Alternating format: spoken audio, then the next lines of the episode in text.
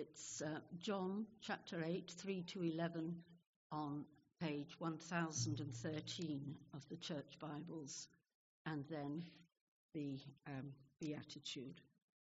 Okay.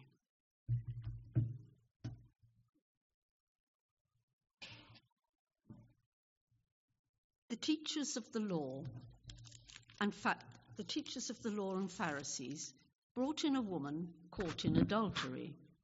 They made her stand before the group and said to Jesus, "Teacher, this woman was caught in the act of adultery. And the law of Moses commanded us to stone such women. Now, what do you say?" They were using this question as a trap in order to have a basis for accusing him. But Jesus bent down and started to write on the ground with his finger. When they kept on questioning him, he straightened up and said to them, "If any one of you is without sin, let him be the first to throw a stone at her." Again he stooped down and wrote on the ground. At this, those who heard began to go away one at a time, the older ones first, until only Jesus was left with the woman still standing there. Jesus straightened up and asked her, "Woman, where are they? Has no one condemned you?" "No one, sir," she said. "Then neither do I condemn you," Jesus declared. "Go now and leave your life of sin." The next is from Matthew five, verse seven, the fifth Beatitude. "Blessed are the merciful, for they will be shown mercy." This is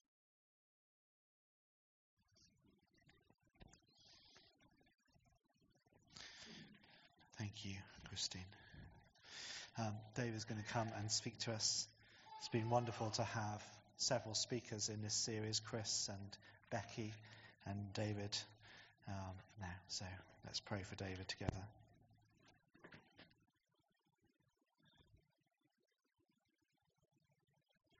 Father God, we thank you for David. We thank you for his passion for your word. We thank you for his willingness to share it with us. We thank you for um, the reflection that has been going on in his mind over recent weeks. And we pray, Lord, that by the power of your Spirit, you might enable him to speak your word with boldness and insight, so that our hearts and our minds may be renewed evermore into the likeness of Jesus, in whom we trust. Amen.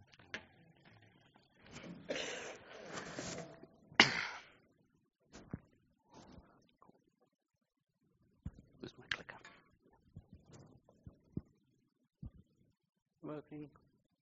I haven't turned it on. There. Good morning.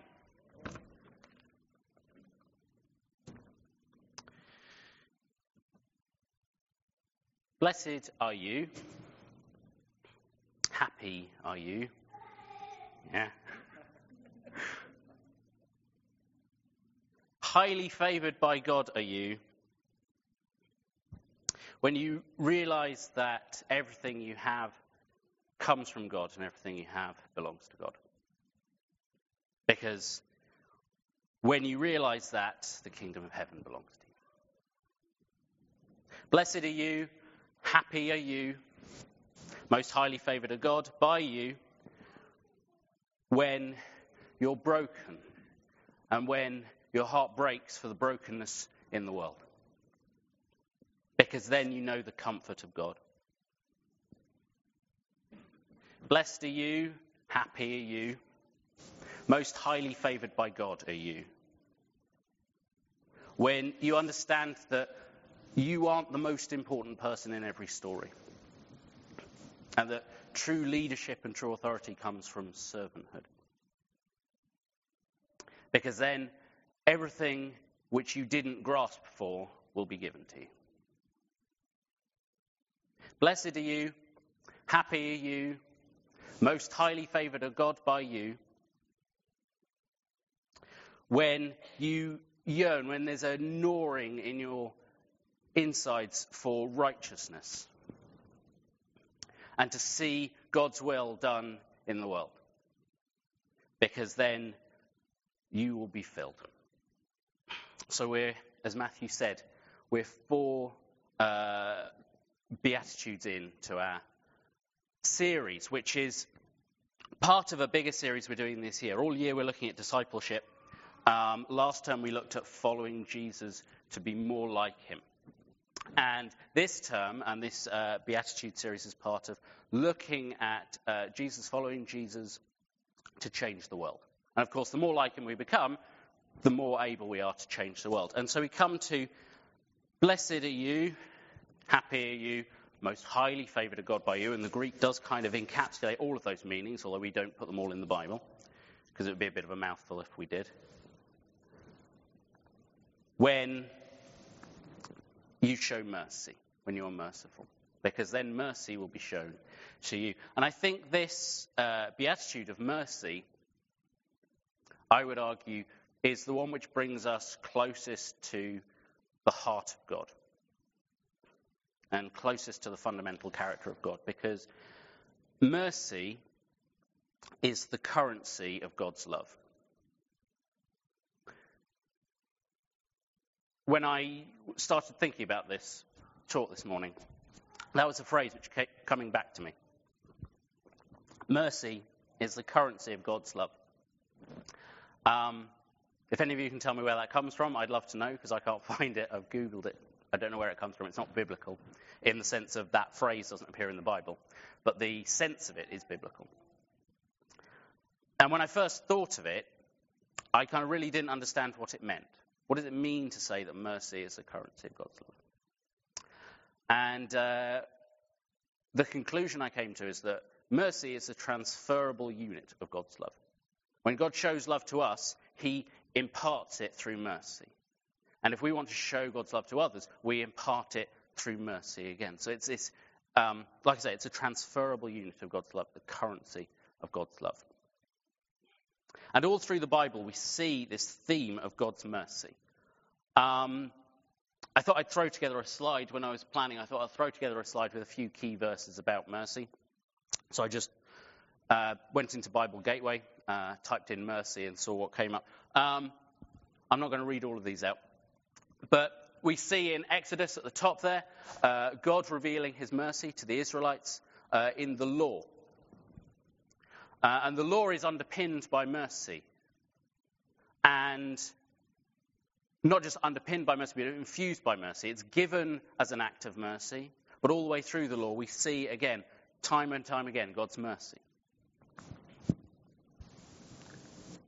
In the middle there you see in, in Israelite history, David said to Gad, I'm in deep distress, um, let me fall into the hands of the Lord, for his mercy is great, but do not let me fall into human hand.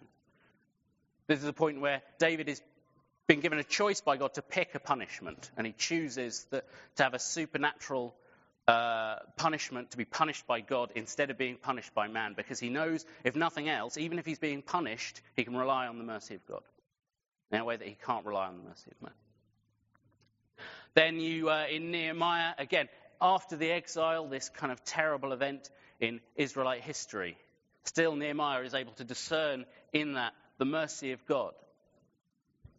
Because even in this cataclysmic event where everything the Israelites had worked for and everything that the Old Testament had built towards had seemed to go to ruin, God still left a way back.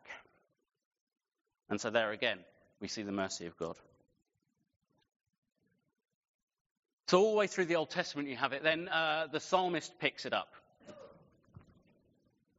He looks at the... Um, The history of mercy. He says, remember, Lord, your great mercy and love, for they are from old. So he looks back at Israelite history and he sees God's mercy in that story, and he translates that into mercy for himself. And time and time again, I could have filled five or six slides just from Psalms.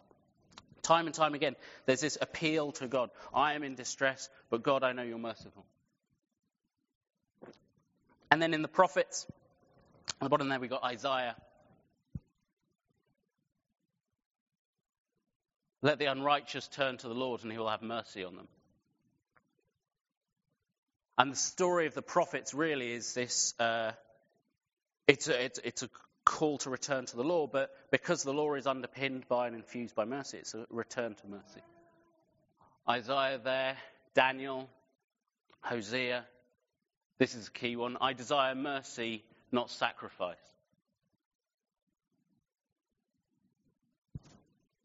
Being able to love people and know God's love and to transfer that love to other people is far more important than any act of worship, any other act of worship we can give, because, of course, giving mercy is an act of worship. There's a lot. Uh, um, again, all the way through the Old Testament prophets. Uh, it's just the Old Testament. We move into the New Testament. I'm not going to go through all of these, but... Have mercy on me. Those are all the times in, Jesus, in uh, the Gospels where someone specifically says to Jesus, have mercy on me. And Jesus responds to that usually by healing. Usually it's an appeal to his, uh, from someone in their sickness, they appeal to him and they say, have mercy, and he heals them. And here is all the times where Jesus instructs people, usually the Pharisees, who are of course the experts in the, the law, to be merciful. Again, that call back to that um, uh, that prophetic idea of Uh, mercy, not sacrifice, and kind of mercy being fundamental to the law. And then just to complete the picture, those are all times Paul talks about it, and those are all the times it's talked about in the other letters. So it's a hugely important theme in both the Old and the New Testaments. This theme of God's mercy. And I think what we see there is that I think mercy is much bigger than just the forgiveness of sins. I think that's how we um, envisage it in English, and we have this problem that the English Bible translates a whole bunch of uh, Hebrew and Greek words all as mercy. So we have one idea, whereas they had lots of ideas. So there's this legal idea. There's the, the idea that uh, mercy is about forgiveness of sins. There's um, uh, there, there's an idea, one of the Hebrew words is related. Uh, the word is related etymologically to the word for womb, and so there's this idea of kind of family love and showing kind of the sacrificial love that um, ideally exists within families, mothers to children, and um, uh, within sibling relationship. So that's a, that's a picture of mercy.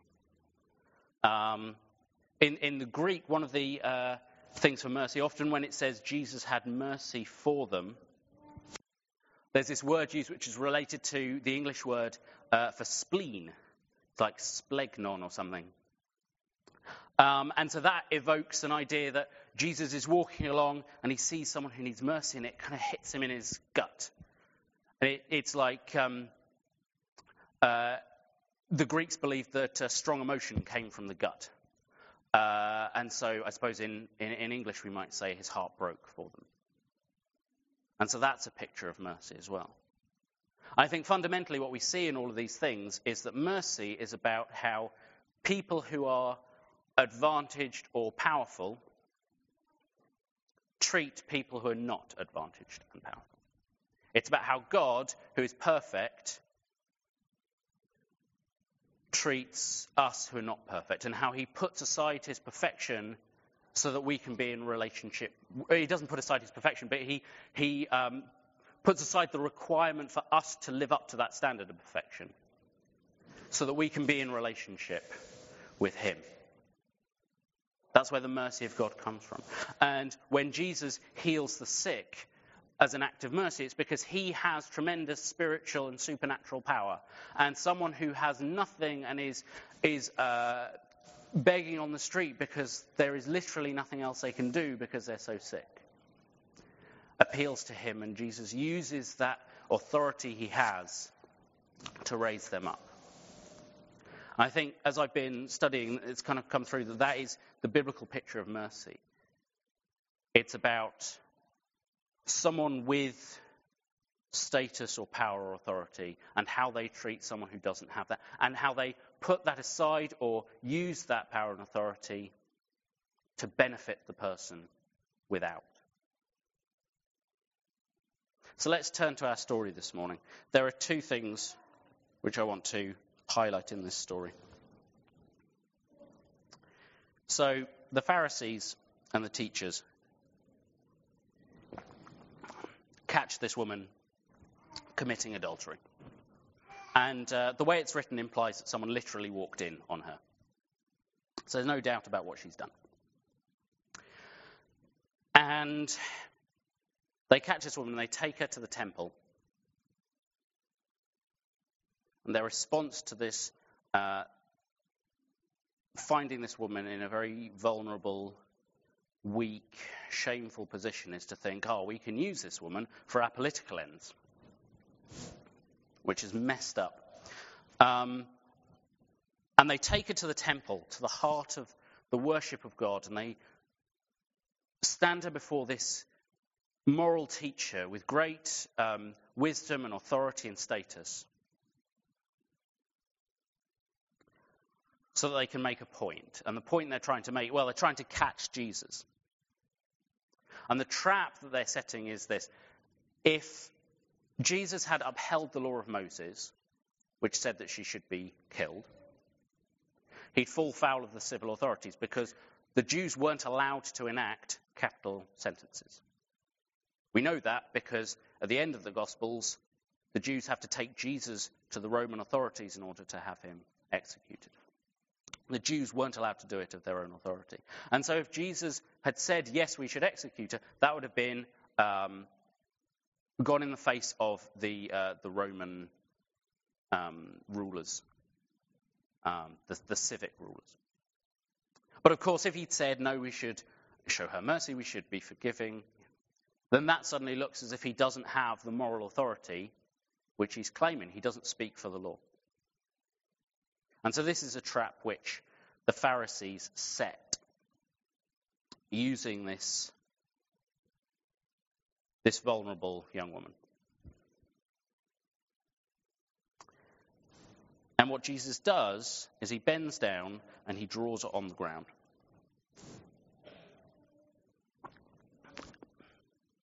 Now, if you're anything like me, this is one of the more frustrating verses in Scripture, because it doesn't tell us what he was writing.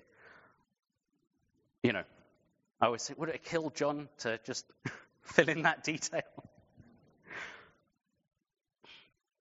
But, and, and some of the commentaries that you read will try and work out what he might have been writing. But there's no way of knowing. It's a bit of an academic exercise. But one of the things which I saw, which I rather liked, said this. He bent down, so he wasn't looking at her. So this woman who had been brought to a place of shame, who was enormously vulnerable, who was standing before someone with enormous moral and spiritual status, with, you know, a teacher, so that she didn't have to feel the weight of his gaze upon her. So that whatever look However he looked at her, she would have felt judged by him. She would have felt the weight of his disapproval, because she felt that herself. And so what he does, in the face of all of these people pointing at her and saying, look at how terrible this woman is, what are you going to do about it? He turns his face away, so she doesn't have that burden. An act of extraordinary mercy, and an act which I think uh, Paul tells us that when God looks on our sin, he sees the righteousness of Christ. So it's a model of what uh, God, in fact, does when he looks at our sin. He turns his face away and he looks at, in, in, in our case, at, at the purity of Jesus. And the second thing he does is he says to the people who had brought her there, who are trying to trap him, who are trying to exploit this woman. He says, any of you who have never been in her place, who have never felt this vulnerability, who have never been in a position where you needed to ask someone more powerful than you to be forgiving, or to turn aside their anger, or to bless you instead of curse you. If any of you have ever been in that position, then you have my leave to judge this woman. But if you have never, if you have ever been the subject of judgment, if you've ever felt the shame that she's feeling now, leave. And one by one, starting with the oldest, who presumably found it easier to think of something, and going down to the youngest, who presumably found it easier to excuse their mistakes.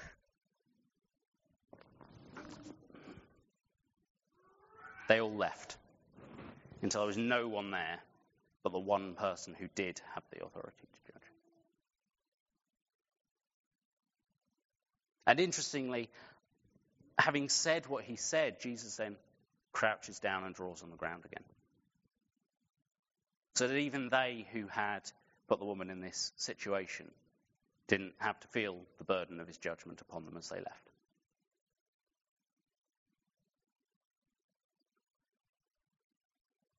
And then when he talks to her, he doesn't excuse her sin. He doesn't say, it's okay, don't worry about it. He says, go and sin no more. But the whole thing is done out of mercy and forgiveness, and about Jesus not using his great holiness to burn her up. And so we have that model of mercy as the powerful, and how they treat the weak. So,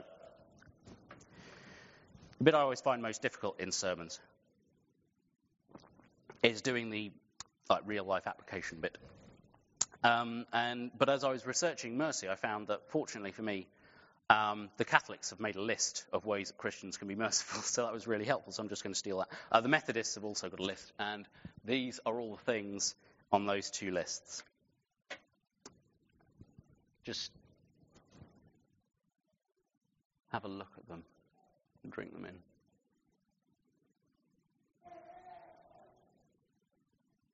Feeding the hungry, visiting the sick, clothing the naked, seeking justice, counselling the doubt- doubtful is an interesting one.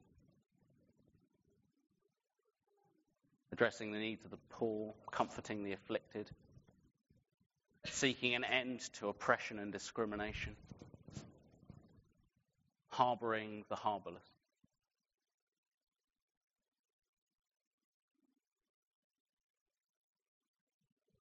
I wonder if you've been in the position of that young woman in any one of these areas, needing to appeal to the mercy of someone stronger than you for one of these things. Bearing wrongs patiently. That's an interesting one. I wonder if in the past week, or maybe there's a situation you know is coming up for you where you think you're going to be in a position of authority over someone else in one of these areas.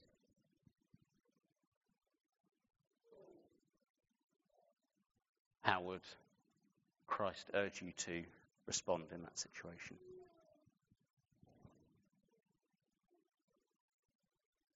Because mercy is the currency of God's love. It is how we show God's love to others.